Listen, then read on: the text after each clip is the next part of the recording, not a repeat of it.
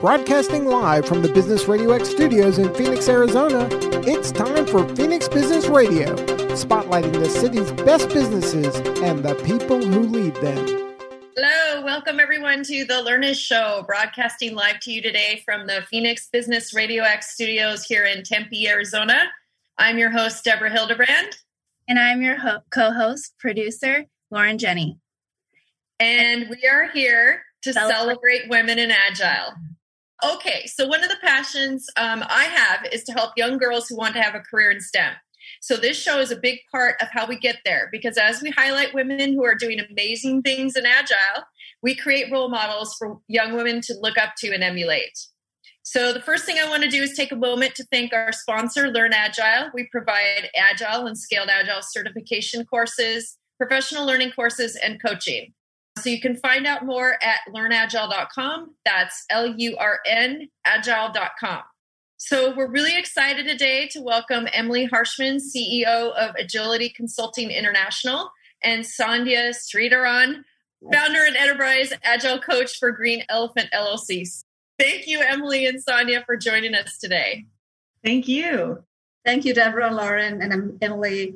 Uh, excited to be here, actually.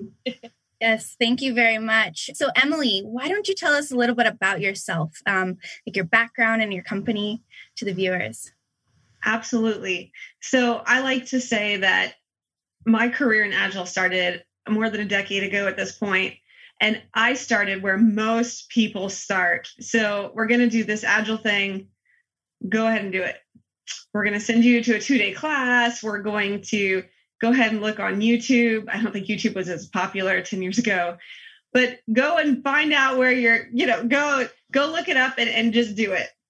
And so I had to I had to experience what everyone experiences when they start going through transformation. And I didn't get as much training and and, and so I, I just kind of learned the hard way a lot of things. And I thought after a couple of years, I thought I could help people do this better. And so that's really where I come from. Because prior to that, I was in finance. And if anyone remembers finance more than 10 years ago, it wasn't the greatest place to be. Um, so, at any rate, so I've been in nine different industries at this point over 10 uh, in over a decade. And I really love it because you can apply Agile anywhere. So I, I started out as a small shop. I've grown bigger and in fact, the next month uh, we're going to go gold SPCT.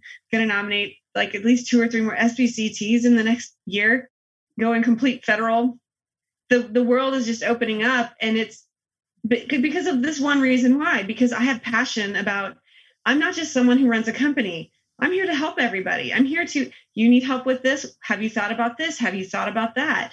And teaching people to fish.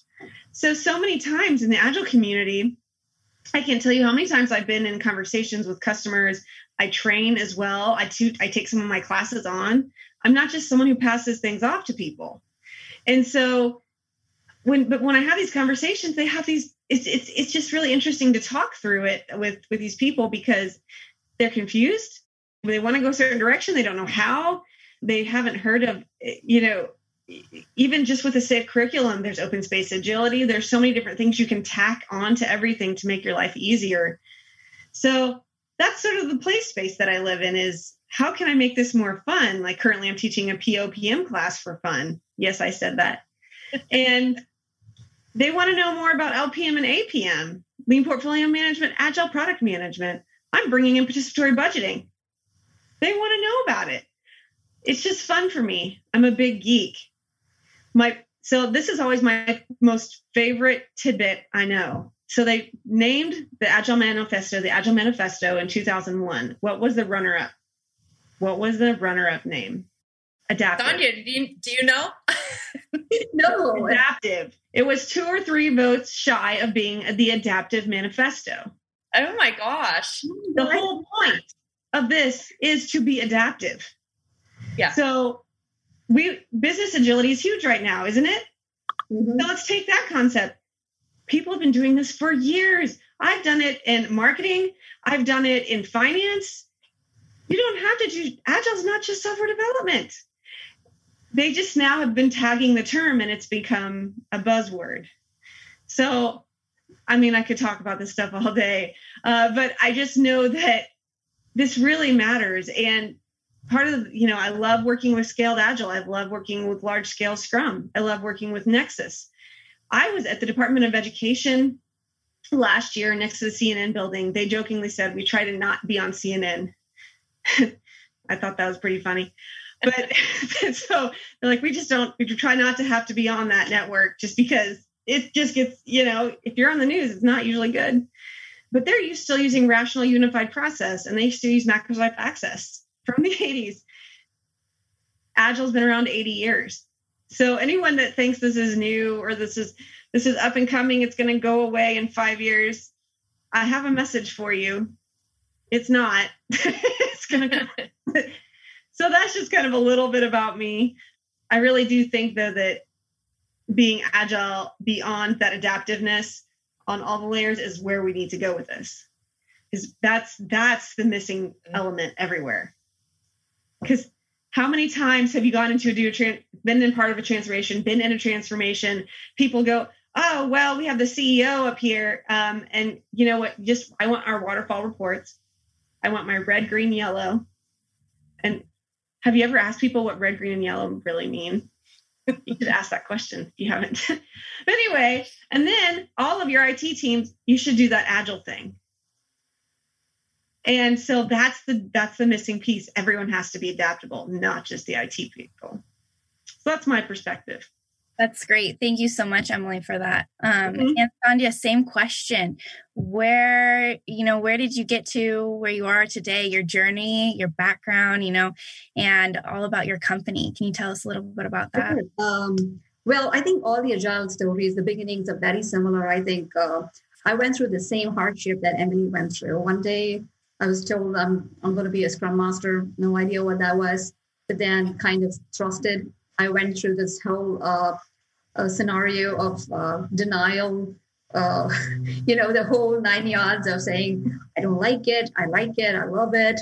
So I went through the entire uh, nine yards and I, and then I started liking it. And then when I, on my next role, I went in as a Scrum Master for a new pilot project. That's where I learned how much of my knowledge I'm able to impart to the other team members and how I'm able to make things fun for them. And you know, this notion, like Emily was talking about, they want waterfall like reports, but they want us to do agile.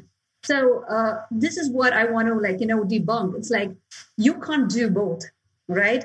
Like, uh, and agile is something new, and uh, it's going to change. The, it's going to go away. That's not going to happen. The reason is because the world is changing. In the world that we are there, it's so volatile. It's changing so much, and uh, the technology it's like revolutionized things in the past few years, especially after Apple came in. There's product after product. If you don't have that business agility, if you don't have that mindset, you're not going to, you know, be there. Look what happened to uh, BlackBerry. Look what happened to Kodak. You have to be adaptive. Thank you, Emily, for that word again. You have to be adaptive. It is adaptive manifesto. So you have to be agile. You have to be adaptive. And my the the way I come in is like I think my specialization uh, or my passion, I shouldn't say specialization, my passion is mainly around making things happen, how to make the team successful. Once you make the team successful and high performing, I can guarantee you they're going to give you the best products or the best software development. And to add to what Emily said, when you're doing a transformation, it is just not software products. It's just not like, you know, I'm just going to do this particular project and my entire organization is still going to remain the way it was 50 years ago. That's not going to work because it's a transformation. The whole thing needs to get transformed. So that's where I think my uh, passion comes in. Uh, very similar to both Deborah and Emily here, I'm also into SAFe. I'm not a member yet, but I work with a gold SPCT member. So I'm an SP SAFe SPC co-trainer. That basically means I'm a step shy of being SPCT candidate. So I'm hoping in this year or next year I get to that position. And I also and uh, I'm an IC accredited trainer, and there I focus mainly on coaching enterprise agile coaches and also coaching agile transitions because we are at the cusp of the change where organizations are changing, whether people like it or not, things are happening and they, they need to be moved in the right way. They need to be directed and coached. They all know that they need to go to this destination, but we are here to guide them to get them there. That's what I think. Yeah, and again, like she said, like my I have a very small company, and we are into training and coaching and uh, enterprise agile transformation, but not yet gold, Emily.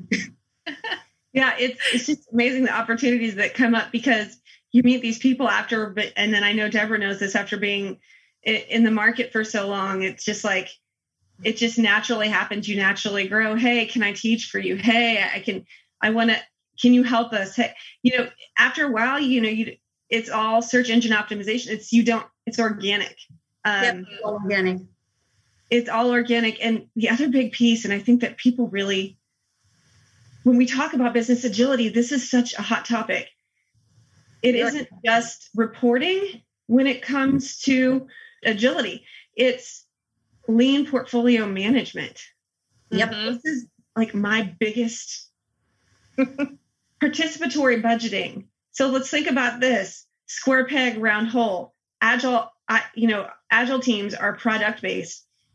If you have upper management that's waterfall, they're product, they're project based. Their budget's based on projects. When that project is done, where does the money go? Where does the support for that product go? It clashes all the time. And then there's going to be an annual budget it doesn't work. So this is why you fund value streams. This is why you have participatory budgeting. This is why you include people that give you advice and you look at it more than once a year. Yep. Absolutely. It's and, like yeah. everything. Yeah, it's taught. Yeah, I, yeah. Yeah i agree emily. Like I, I tell my students every time this is probably the biggest thing that you want to learn and pay attention to is the value stream um, budgeting. I mean that's the biggest change but it is it is the best thing you can you can um, implement. So yeah it's it's huge. I agree. Yeah absolutely it's so funny because it gets everyone having to speak the same language. No can i repeat that for anyone. Everyone has to speak the same language. Marketing finance C suite, APMO, LACE. I don't care where you are in the organization. We all need to talk value streams. We all need to talk business value. We all need to talk OKRs, KPIs type things, things that are going to measure where we're at. Because otherwise, what's the value in what you're doing? Mm-hmm. The whole point of this is agile delivery, isn't it? It is value delivery. Yeah. We're not yep. trying to see if the velocity is going to increase 20% who cares? Ever anything? I agree. The issue is they still think um, if you just, you know, transform the teams into agile, somehow magically everything gets transformed. and, but uh, flash news, that's not going to happen. Yeah, and that's why I think this this. I was talking with Richard Knaster. He come he coordinates all the content for Lean Portfolio Management last week, and I'm telling you, there's a really good book I'm reading, Zone to Win. And you know what he said? He said, I really like this book. He said, I like some of these concepts. I think I'm going to start adding them to the framework. You want to get ahead? Read Zone to Win. I am. That's part of being running a company like this. And I'm sure Tati has the same thing is like, you have to constantly be learning. I mean, Deborah, how often are you constantly reading the new thing or the concept. Mm-hmm. The learning doesn't stop. It's a part of the continuous learning culture. We have to keep learning. Yeah. Especially in the world of modernization, like whatever we're doing, transformation, modernization, with the invention of digital uh, DevOps and digital transformation, every day there is a new thing that's coming in. Like uh, two weeks, you don't look at it, and then there's like something new. So and the next the next biggest thing on top of that is DevOps, really. Yeah. Mm-hmm. Huge. DevSecOps. Very huge. Yep. DevOps is huge. I mean, think about so January, February, I was lucky enough to be in Paris two weeks before it got locked, before Paris got France got locked down. Oh. Lucky, lucky. I'm so happy I went to Paris. It was freezing, but I loved every minute of the cold. But when COVID happened, what happened? Everything shut down and had to go adaptive. If you aren't adaptive, those companies struggle.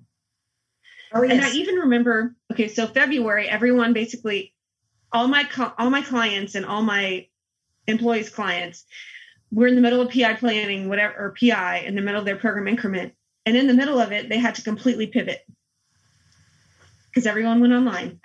Mm-hmm. All my hardware friends made a lot of money because no one was ready for it.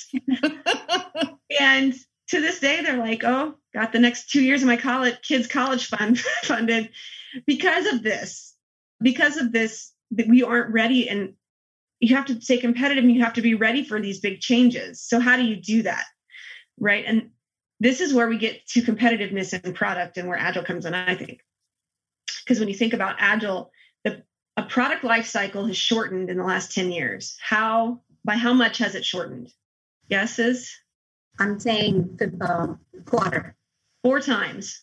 It's gotten four times shorter. If you want to be competitive and if you want to be able to change at the at the you know on a dime you have to use agile. And i and i think that you know i've been with so many different organizations and worked with so many different organizations. My companies worked with so many different organizations. It's all different. And let me tell you, the more regulated it is, the more you hear what? We can't do this.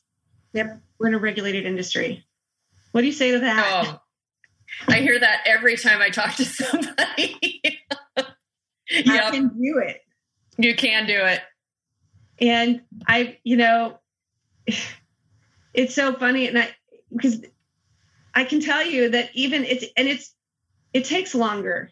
In the federal government, it takes longer to do it. In regulated industries, mm-hmm. it takes longer. There are some government agencies I work with that I'm not even going to tell you because you wouldn't you you you would be shocked how that they function. Some of them code in production. I don't know. I can't. I'm not shocked by that. I've been in public sector for 20 years, Emily. Not shocked. Not shocked. I know. They, still, they, they do agile and they still have a planning sprint. They still have a UAT sprint. And when I went in, I had the shock of my life. I'm like, no, this is not right. It's like, no, the contract is done. That's it. Now, can we do SAFe over it? And I'm like, hmm, yeah, we can. How do you want that? exactly what we're doing right now. So it it takes a lot to change the uh, mindset. Or like it takes really a lot, especially at the government sector. We see this time and again. Uh, and then the companies that work with uh, government sectors like ours, like small businesses, we have to get our ISO compliance done. We have to uh, uh do uh, work for the audit for the government. They also get audited based on what we submit to them. So we end up with I know there's this thing said, oh, agile equals no documentation, but I'm like, uh, uh, uh, agile means more documentation sometimes, mm-hmm. especially mm-hmm. the government sector, because we do agile documentation and we do additional documentation as well mm-hmm. because of compliance and other sectors and uh, other issues that we have to take care of.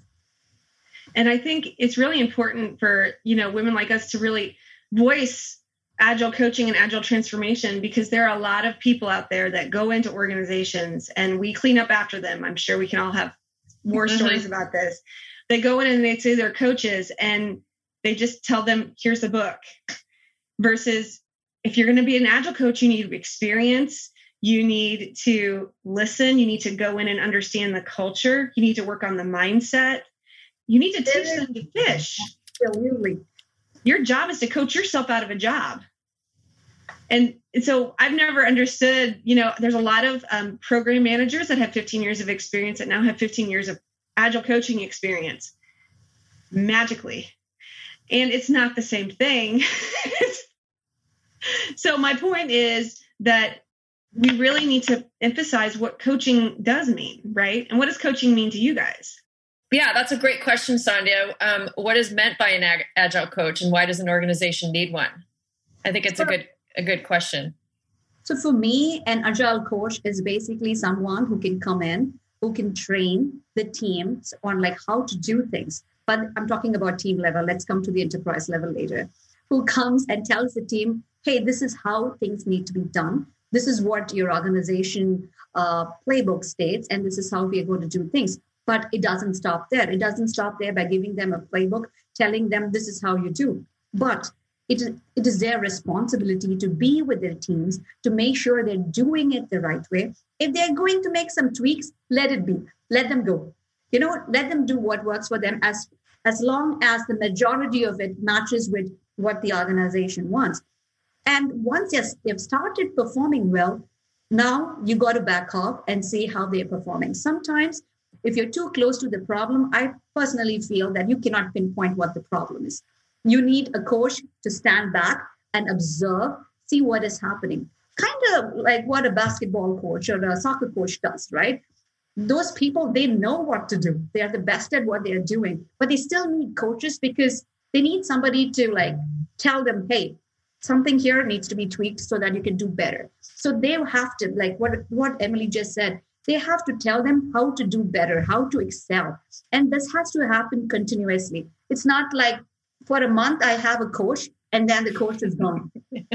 right? And like what Emily said, it, the coach should not be like just because the HR changed your title from a manager to a coach, you're a coach today. You don't automatically transfer. But now uh, I think a lot of organizations have these coaching techniques. ICF has one, IC Agile has a couple of them. It is good for you. If you're a new coach, it's good for you to go to these classes and understand what is happening. Right? When when I became a coach, I did not have any of these things. I learned the hard way.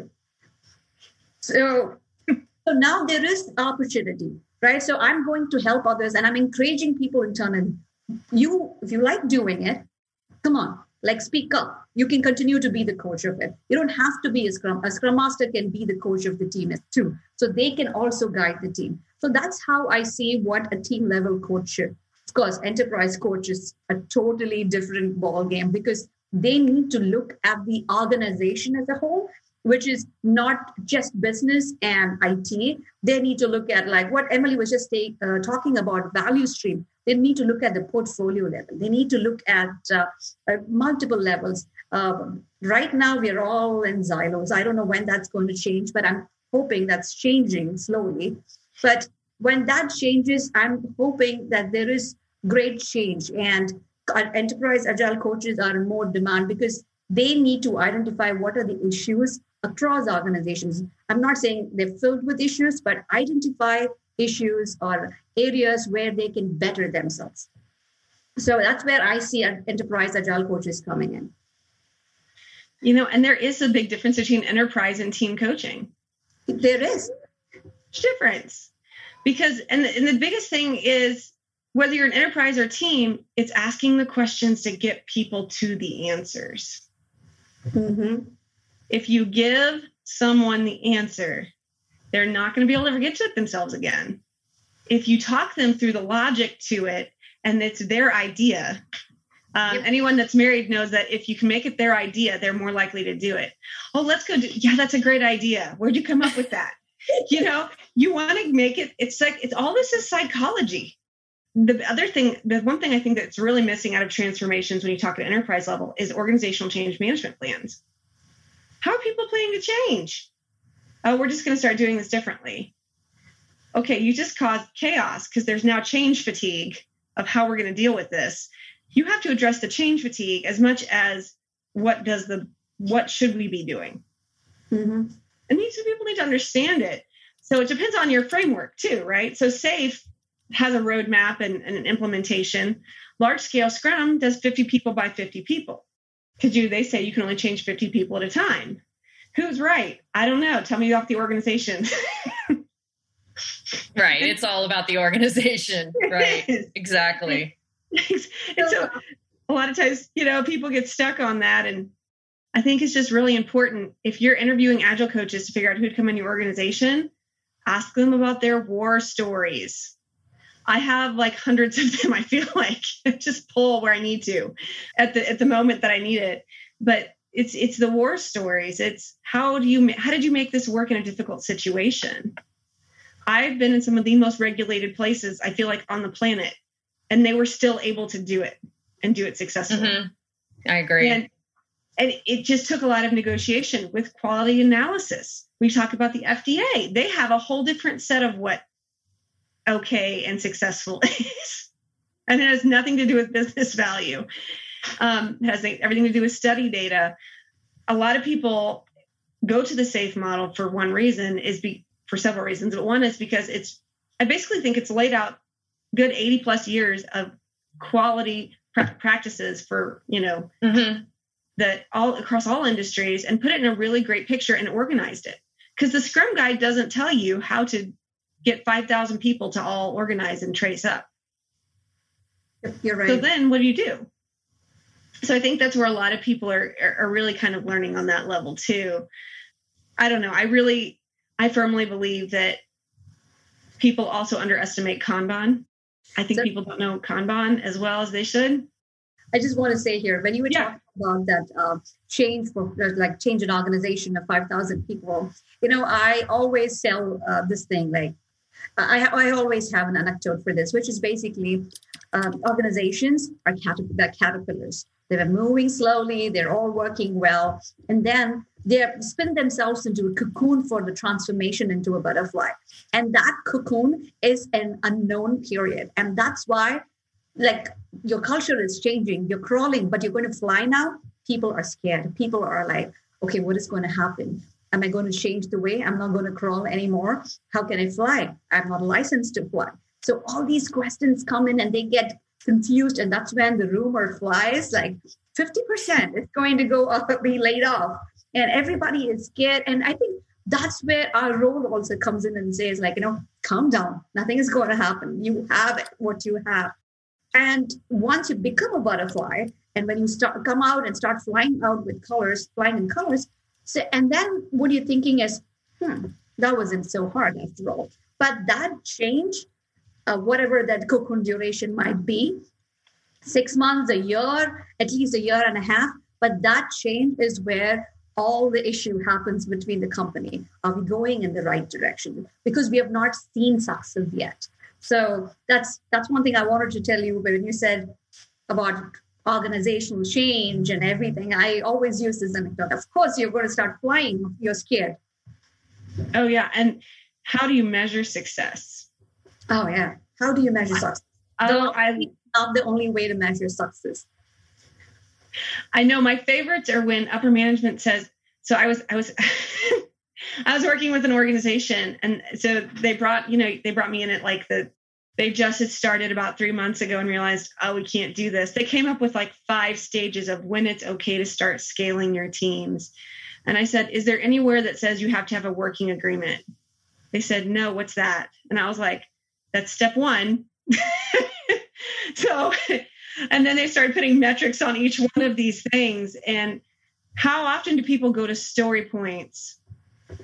They use story points to beat teams up. Mm-hmm. And then teams game it. I can't tell you how often I hear a teams, and and I know this will just really annoy some people on the call, but the component train I was talking to, the component train, it was a component train of engineers that blocked the whole organization really awesome strategy. Anyway, I was talking with them and they had been so beaten up with story points that at the end of every sprint on each one of the trains on each one of the teams on the train, if they had like um, three points left, they would just change the story, close that one, and create a new one with new the acceptance criteria they didn't get done because they got beaten up. And then they were using that data to forecast. it was like, you know i have i have seen like where directors come would come to me and say the velocity it's not going up it's why is it stagnant all of a sudden? I'm like because there are still the same amount of people and only so many hours in a day that they can work. That's why the velocity at one stage becomes stagnant. They're like no it's a job. It has to keep going up. I'm like no that's that that doesn't happen. So what team started doing was started inflating the numbers so this this sounds so familiar. It, it, and this happens everywhere with estimating. So what do you guys i mean you guys work with the the executive level. What do you how do you coach them out of this and help their teams just you know provide value rather than trying to game the numbers? I basically tell them what is the if you take a program right? What is when do, when would you consider this program to be successful? They might have like certain guidelines, right? So like if we have met these, then we are successful.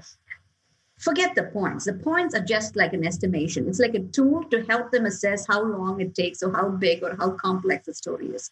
It shouldn't be a success factor. You should talk about what is it, what are the key things that makes a program successful. If we have attained, attained that for the product, then we are successful. Has it gone to the market? Are the people using it? Have your customers gained value out of it? Have you uh, gotten your ROI out of it? That's it. That's all needs to matter. You don't have to go deep in. Doesn't matter if it's three points or two points. You don't have to grill them for that. Your success is at a different level. That's how you should see it.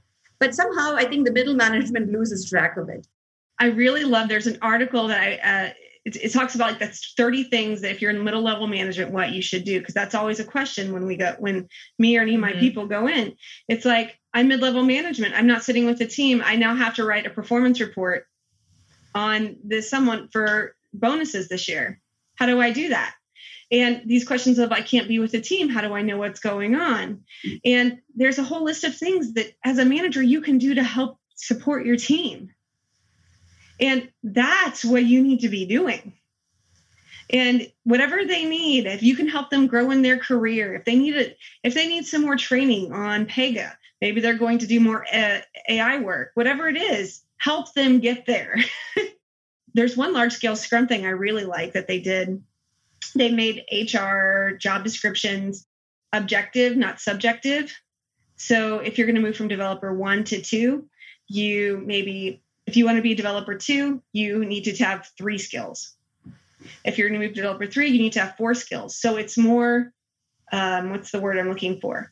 It's more, um, it's less what you think of that person or their performance. It's more static. Like if I want to move up, I know I have to have this. I can check the box, then I can move up. It's more based on competency rather than yes how many points they've done in, a, in a right. week. yeah. I remember I, I, learned that lesson really young whenever was I um, was working full time for other people. Because the first time I made this really amazing goal, right? I did this really amazing thing and I met it. So I got a meets. so the next year I put my my goals as really simple.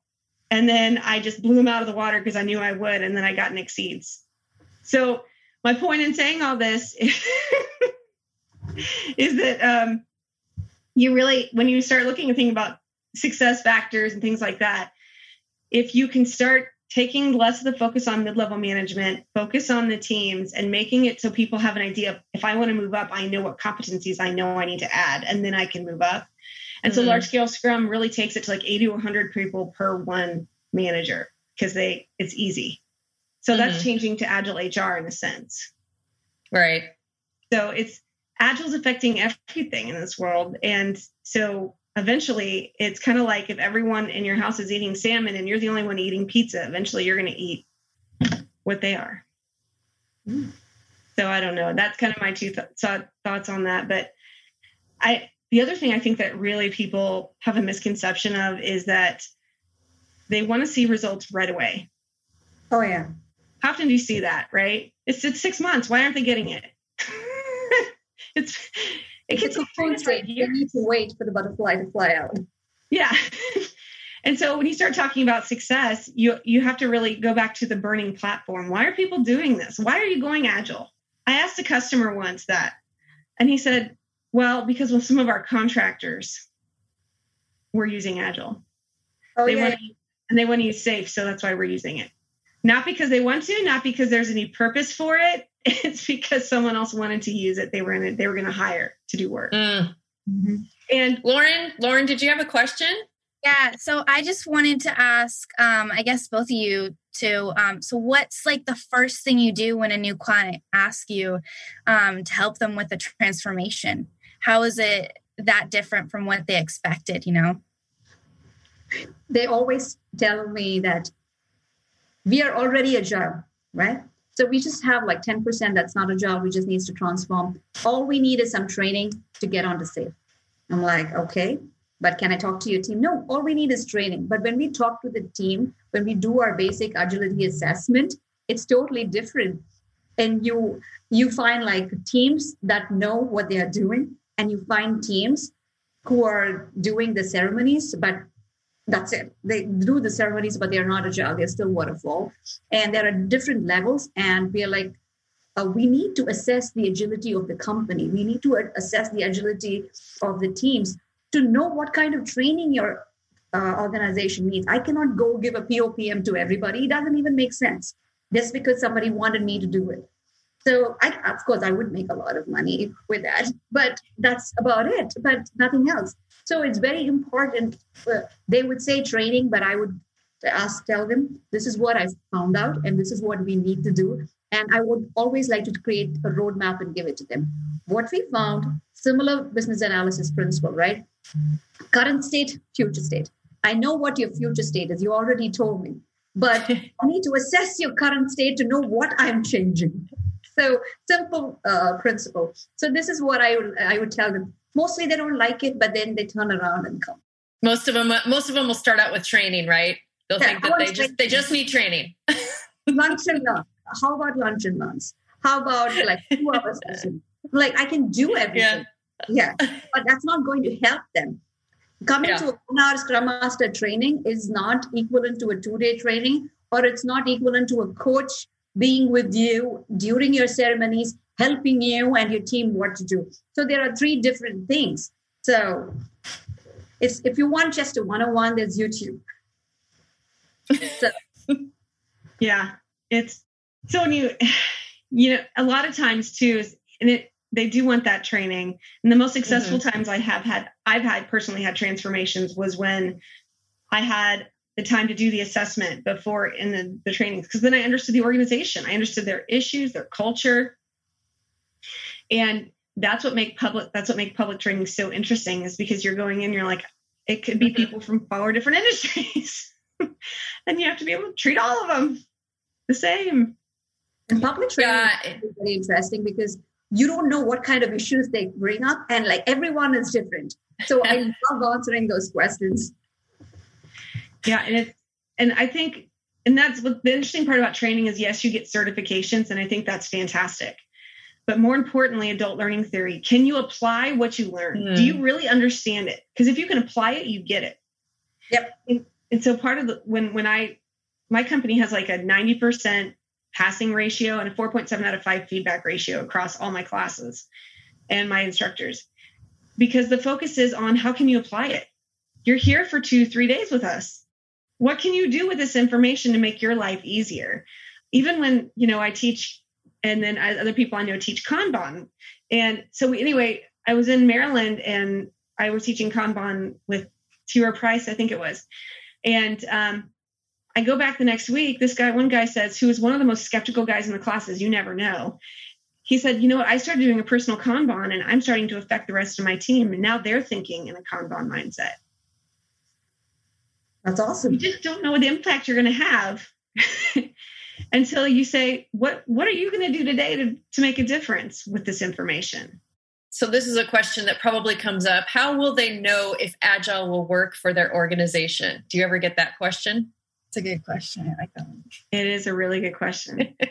How will I know if agile will work? And so yeah. First of all, I'm going to go back to the burning platform.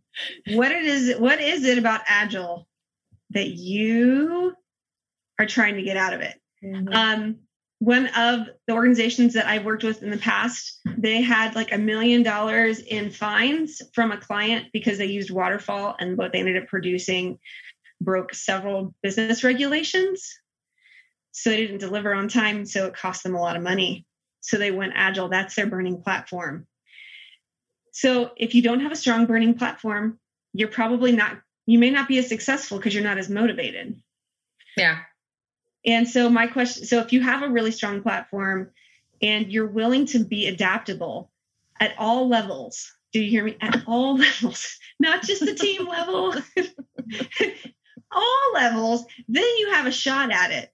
But if you're just doing it because the contractors you're hiring want to use it, and or you know you just heard it's a buzzword and you want quicker delivery, there's there's a learning curve. it doesn't happen overnight. What are your thoughts on that? Yeah, Sandhya, I, I'm wondering like what you think about it. uh, like pretty much what Emily thinks because uh, people are always trying to get out of agile primarily because they think they're going to get overworked. I don't know how many of you, Deborah and Emily, I'm sure you must have heard it throughout on YouTube that agile equals more work. That means overtime. So that is a wrong misconception. And I'm like, why would you think that way? Because when I was in my agile project, I would basically make sure the team is not overworking. It's five o'clock, you can go home. Unless there is a production that happens at 8 uh, 8 p.m. in the evening where you have to deploy something, you don't have to overwork. And I always tell them, and I, I, I used to get comparisons when I was a Scrum Master. How come the other project is doing more? I'm like, it's all about planning. It's all about taking the work that the team can finish and giving quality work because we are not uh, dumping something over to testing or to UAT without testing it. We are doing the work and it's not coming back to us as a defect time and again. We're doing the work right and sending it across. We're taking the time to finish. So that needs to happen. So I think that is the fear that is there. Like there's a stigma attached everywhere saying agile equals more work, agile equals extra hours, agile equals uh, points, and it's all confusing. I think we need to get away from that. It's kind of old at this point of time. It's no longer extra work. Just like how they say agile is only for software developers. I'm hearing that time and again. We are not software developers, we are engineers. I'm like, it's okay. We can apply it everywhere. Yeah, another one of those misconceptions that are scrum masters or project own, or project managers. Mm-hmm. They're not the same thing for the record. They're very different. And not all project managers can become scrum masters. Yep. Some can, some can't make the, the, the leap. I know some, um, there was a scrum master I knew or a project manager I knew that went to release train engineer and then was starting to tell their teams to document everything. like they were documenting their stand-ups. They were documenting their backlog refinement sessions and who voted what. It's like did you miss the whole point? No those are all not things you should do. And so that this is not project this is not a project that you're managing. You have no authority. So people that have issues with being able to influence people have issues being a scrum master so the other thing I want to add here, add here, right, with COVID happening and everybody being remote, so there is this sudden uh, urge from all the organizations saying, "Okay, what did you do today?" And they take it literally and they want us to document and send it out. Uh, okay, what are the consultants doing? What are you doing? What are, we like? Uh, we are wearing a stand up. Okay, what did you discuss in the stand up? I'm like, I'm not going to write this in my time card. So people are getting anxious, but they need to realize that the way people have started working, there is, for me at least, there is no delineation between work hours and private hours, personal hours. It's all the same. Doesn't matter. I'm cooking, I turn back at, and I still chat. I still respond to emails, even if it's six, seven, eight in the night. So it doesn't matter. So I don't think they should be extremely uh, overworked about the fact that people are not working hard. I think people are. So we, they need to give them that leeway. These are the same people who you, whom you were working with for years or months before COVID happened. So why would they suddenly change? They still have their accountability. So I think the trust factor, trust factor is something that they need to look at and maintain as well. And that's a really hard thing. Go ahead. Oh, sorry. I have something really quick to ask you, Sandhya. So, yes. with all that being said, how do you make work fun? I mean, you know, obviously, work sometimes can be you know, an eye roll, right? But, you know, how do you make it fun, especially after COVID 19, the whole transformation we've had? Um, in terms of that, you know, what, what do you remember about your passion, how you bring it back in? It is trust and collaboration. Like I, I, I always say this if you are in a good team where people trust you, people are collaborative, and we want the project or the program to be successful, you automatically become a high performing team and a great fun team to work with.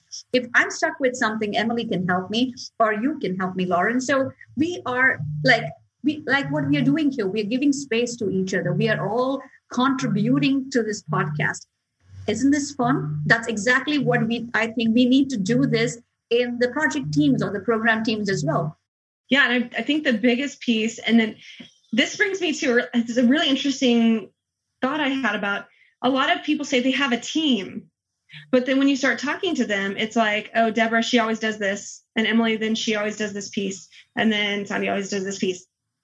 Are they really a team, or are they three different people doing the same things every sprint? are yeah. you really a functioning team? And so building an actual team is different than just saying I'm a team. Mm-hmm. You could mm-hmm. say that I'm a, you know, a marathon runner, but if I only run 2 miles a day, I'm not a marathon runner. I can call myself that. So it's the idea of breaking those silos, building a high performance team. That's a, that there's a whole different skill set in that and coaching people and scrum masters to build those teams is a whole different skill set. Yep. But making it fun. I love retro your uh, so Retromat is like 140 ways to do a retrospective yep. has all kinds of activities yeah. i mean i do Retromat i do all kinds of activities when i have to do any sort of inspect and adapt or anything and i have to facilitate i've done like the we're doing a movie review was this a horror show or is this a comedy you know, like what was the turning point i make it fun because if you walk into any one of my meetings it will be different every time. If there's something to be if there's like something we need to talk about hey we'll talk about it all day. We'll make it in the fun. I've done the trust tree with will ferrell. It's they all thought it was pretty funny. But but that's exactly what's going to break the ice and like make people comfortable. Like you can give a bad review to a movie not to your sprint no of course not. I've had people come and tell me like oh why does this happen like oh that's because you sent a mail saying we have to do it like, can we do it? Like, yes, my question was, can we do it? Not do it. So you can always come up to me and say we cannot do it, or you know. So they were like, "Are you sure we can come up to you?" I'm like, "Of course, you're like that's why I'm here. I'm here to help you." And the next time they came in and said, "Okay, I don't think we can accommodate it," I'm like, "Is that all? Okay, fine." So we sent an email to the product owner, explained why it's not, why we cannot accommodate in uh, in the middle of a sprint, which always happens. And that was as simple as that. And and my team came up to uh, me and said, I cannot believe you were okay with it. I'm like, why? Because traditional PMs don't let us do this. I'm like, okay, well, I'm not your traditional PM then. You're not a PM at all. Yeah. So, so um, yeah, we're about 10 minutes away from the hour. So I wanted to take a little bit of time to um, get some advice out of you, ladies, uh, for those young women out there who are looking to get into a career in Agile. So, Lauren, take it away. Okay, so um, Sandhya, if I was graduating from college, which I will be within, you know, less than a year, would you recommend going straight to work or should I continue my education and get my master's. Mm. what is you know important? And i know that's the golden question of um, college students is like you know should i take the chance and you know continue on my education or is it more valuable to me in in my career uh, to continue on you know get that hands-on work? Okay so i started working and then i I, I did my part-time master's, so uh, it worked out for me. But for you, I would basically ask you, Lauren, one question. Mm-hmm. What do you want to do? Now that's a question I've been asked many times, right? So, and it, it's different, right? From when you, you, if you would have asked me freshman year to now, it would be a totally different question. Mm-hmm. So, I, what I want to get from you is, you know, what not kind of like what I should do, but like what's a good opportunity for me? What do you see being so, successful with? I'm a firm believer in a practical experience. So I would personally tell you, like after your college, you know, work more with Deborah. She's got all these amazing clients, and you know, you're already doing great. So work uh, you know, see what is happening, you know, dabble in a few things, see what you like. I bet you would find what you like very soon, like we all did, right? We, we found our calling. And once you do that, there's always time to go back and study. Of course, you've got your foundation, which is your uh, graduate uh, studies done. So that is good. That is very important to be successful, right? And now you're just building on it. So get your practical experience, decide on what you want to do, and then do your master's. Don't do your uh, uh, master's before you know what you want to do So that way you can specialize it. That's my humble opinion. Emily, do you have any second thoughts as well? I would say a couple things. One, the average person has seven careers now. So I work with a lot of World War II vets in my life. They usually had one career. That was in the, you know, the 40s to the 80s or whatever. That was pretty normal. Now people have seven careers. And so you need to be able to reinvent yourself. So what I'm saying is start, get some practical experience. Um, when I interview people, one of the first questions I ask, especially if they want to be like a scrum master, they want to be a coach, tell me about some of your experience. Tell me about when you failed. We've all had those projects, right? That those we've we've all had one where it's like we learned, okay? Mm-hmm. And we can we you have to get your feet wet to totally understand it. And then I, I went back and got my master's when I was 30. And I finished, so I had my first baby and then took my um, two weeks after he was born, I took a final. And then three months after he was born, through no, a year after that, I finished my master's. So my point is, you when you the time is right, the time will be right. But you need to do get experience, get skills, and and do what you like to do. So that have you read the book The Strengths and Weakness, The Strength Finder? I'm sure Deborah knows what I'm talking about here. The the strengths and weaknesses, the Strength Finder book. But basically, what it says: if find out what your strengths are, and if you try to build those up, you're going to improve. I mean, you're going to make drastic improvements in your strengths. right. I also think your confidence level goes up too once you find your strengths, right? And then mm-hmm. it's the limit after that. So I, I think what you both have said is very valuable. And I'm very thankful you didn't say, yeah, go right into getting your master's because that personally is not for me. I wouldn't continue on to that right away. So thank you very much for that um, insight. Um, and believe in yourself. That's the other thing I would say to yes. you. Yeah. You think especially, about what, especially being woman, too. Time after time, I've heard, you know, like in high school, believe in yourself. I know you'll get discouraged because you're a woman in STEM. Um, you're interested in, in, a field that's dominated by men. Um, don't get discouraged by that. Believe in yourself. So thank you. Thank you for reiterating that. That's a very good point. Well, that's um, great. Go ahead, Lauren. Yeah, well, um, thank you both. Um, I think we are kind of near the end, but last, kind of like to wrap up that question, what about for high school students? Is there like a different kind of approach you would say? Because I mean, you know, high school usually traditionally you continue on and you go to college, right? Um, but how um, do you do they need to go um, to be successful and agile um, throughout their college career? If they were to continue on? I know one of the most some of the most successful people I know that are retired at my age. Good Lord, I should have followed their lead. I, I found Agile 10 years into my career and then I, I haven't left it since. Um, so I was in for 10 years, I was doing, you know, finance stuff, but in high school, he knew how to code now I know it's a man, but still, like he knew how to code and he would do little extra projects on the side and he figured out. So when he was in college, he did consulting. He created a website and he did consulting on the side. By the time he was out, within two years, he was a vice president of a company. Didn't take very long. He already had the experience. So a lot of times, I think people think because they're young, they, they that they don't have a valuable skill set you can go to around here in Indianapolis and across the world, and there's 1150 Academy. You can go learn about cybersecurity. 300,000 jobs in the next 18 months they cannot fill because there's not enough people. Coding, all these kinds of things that you can learn over a summer and start doing projects on the side, pick up side freelance gigs, learn, get involved with teams. You don't have to have a degree to do some of this. It's good to have your education, but you don't have to. Yeah, Sandhya, do you think you need to go to college to get into agile?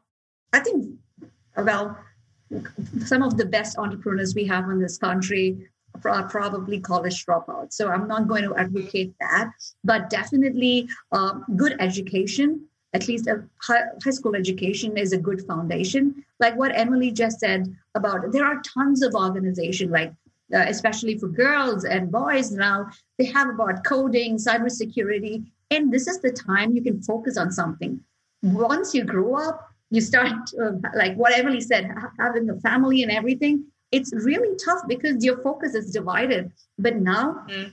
I really feel that the food is taken care of, the laundry is taken care of. All you have to do is do what you uh, focus on. Like I, I wish I knew this before. Yeah, yeah. there's also like freecodecamp.com. So if yeah. you're in high school right now and you're listening, freecodecamp.com. They teach it to you. Then you work for a non for profit and create something and you have a portfolio to show people. Mm-hmm. Imagine applying to college with that. Yeah. You've won. Right. You start doing consulting on the side, you graduate, you're in a senior position. And as a woman, you could beat out, I mean, anybody pretty much. Yeah, I yeah. agree. But it really helps to have that background when you're coaching. So if you want to get into agile, get some skills too. That helps. All the, experience. All the experience.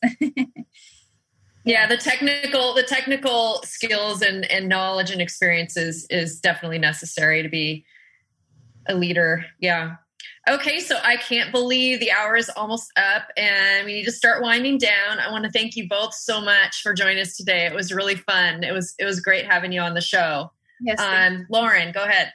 So, Sandhya, how can you let our audience know how we can get in touch with you? Because it's been great talking with you, and I bet you viewers want to hear more and more and more. So, how can we get in touch with you after this? LinkedIn. you can touch again. I'm always active on LinkedIn. Uh, I might not answer my phone, but I I look at my LinkedIn a lot. and Emily, you as well. How can the audience reach you? So you can go to, you can always reach out and schedule some time on the calendar. It's agilityconsultinginternational.com. Straight access to my calendar. You can schedule time on it. If you want to discuss your career, if you want to discuss, am I ready for transformation? like, are we there yet? um, or, and a lot of times I help not just agile careers, but general life career kind of things especially in the business world right now with COVID and people changing. But it, you know, it's COVID has prompted people to change. So people are all having all these conversations all the time now. Like, is this what I want to keep doing? So feel free to reach out. That's great. I love it. They can get right on your calendar. mm-hmm. And hey, congrats on the uh, the gold stat. That's great. That's yeah, great. I'm excited. Is that is that next month? Yeah, October 2nd. So we're going to be that gold SPCT before. We're going to be gold and gold SPCT by December. Wow, great. That's wow, awesome. awesome. I love it. That's a great accomplishment. All right. So, just a reminder to our listeners that although this show is live, we do record them and release them as a podcast. So, please subscribe to the Lurnist show on Apple iTunes, Spotify, Google Play, iHeartRadio, or your platform of choice. Um, you can find the links to the show on our website, thelurnist.com. That is L U R N I S T.com. And of course, thank you to our sponsor, Lurn Agile. And visit lurnagile.com to learn more about what we can do for you and your career in Agile. So that's it for now. Thanks for listening. We will be back in one month at 11 a.m. Arizona time. And thanks again to our special guests today. We really enjoyed having you both on the show. Yes, thank you, thank you too very much. Thank you.